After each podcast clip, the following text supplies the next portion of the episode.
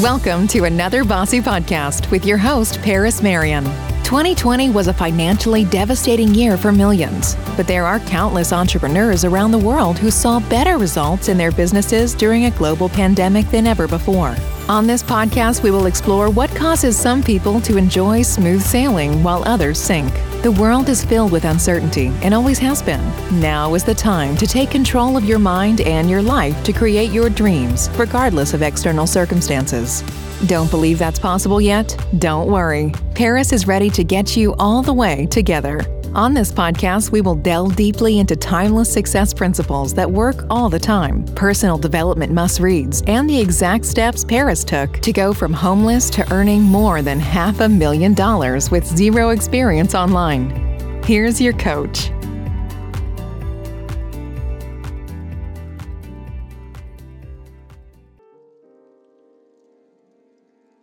There's a woman online who has these incredible businesses that she promotes on social media, and she is known for launching a new product and on opening day hitting a million dollars plus. She's known for it. She's duplicated the success multiple times. Now, the reason I'm talking about this lady is because I thought about her this morning. I lost a few hundred dollars in business today. Yesterday, I lost a couple hundred. So I'm thinking about losing money in business. Let me tell you about this woman. Her name's Greta. So, Greta orders, pre orders, a huge shipment of tea from China. She's had a great opening. She's super excited. This is some weight loss tea. All the girls are crazy about it. She wants to go and get some more. Let's pre order a bunch of tea, make sure we're prepared, make sure we're ready to go for the next restock. I said a million dollars worth of tea, did I? Yeah.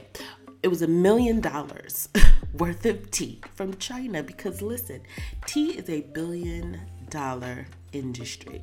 The girls love tea, especially if the tea tastes good, especially if it's some kind of a delicacy, and especially if it can help the girls slim down. You know, I once bought hundreds of dollars worth of tea when the Teavana stores were uh, closing down. And I got myself some golden monkey paw green tea and I was super excited about it. Bought hundreds of dollars worth.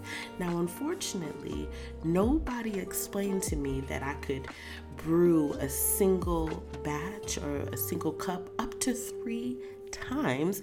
Nobody told me that I needed to steep it in just a way, like the water can't be over 95 degrees. Nobody explained to me how to make the tea. so my experience wasn't at home wasn't as good as it had been in the Teavana store. But let's get back to Greta. So Greta has her people buy a million dollars worth of tea. And one day, pretty soon, they get the shipment in from China. They're super excited. Oh my God, the tea's here. We're gonna make so much money off of this tea. Let's open her up. So they open up this major order that they ordered in from China.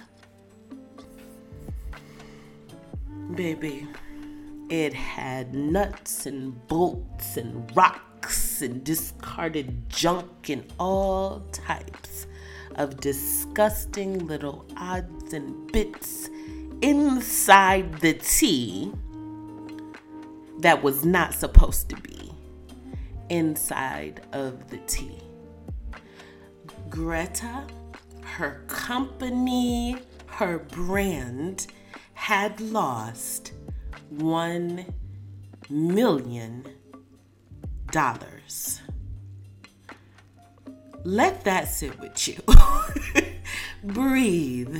Let that, can you imagine losing $1 million when you were just trying to restock your store for your customers? Let me explain something to you. you lose out and you wonder does God even want me to have this business? Does the universe want me to quit? Is this a sign for me to give up? Or is this a lesson?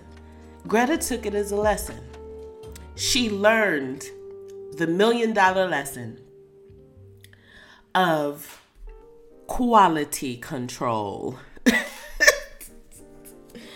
she learned the million dollar lesson of compensating for the poor performance of other humans, of the half assness, indecency, lack of excellence, and general assholeness of other humans.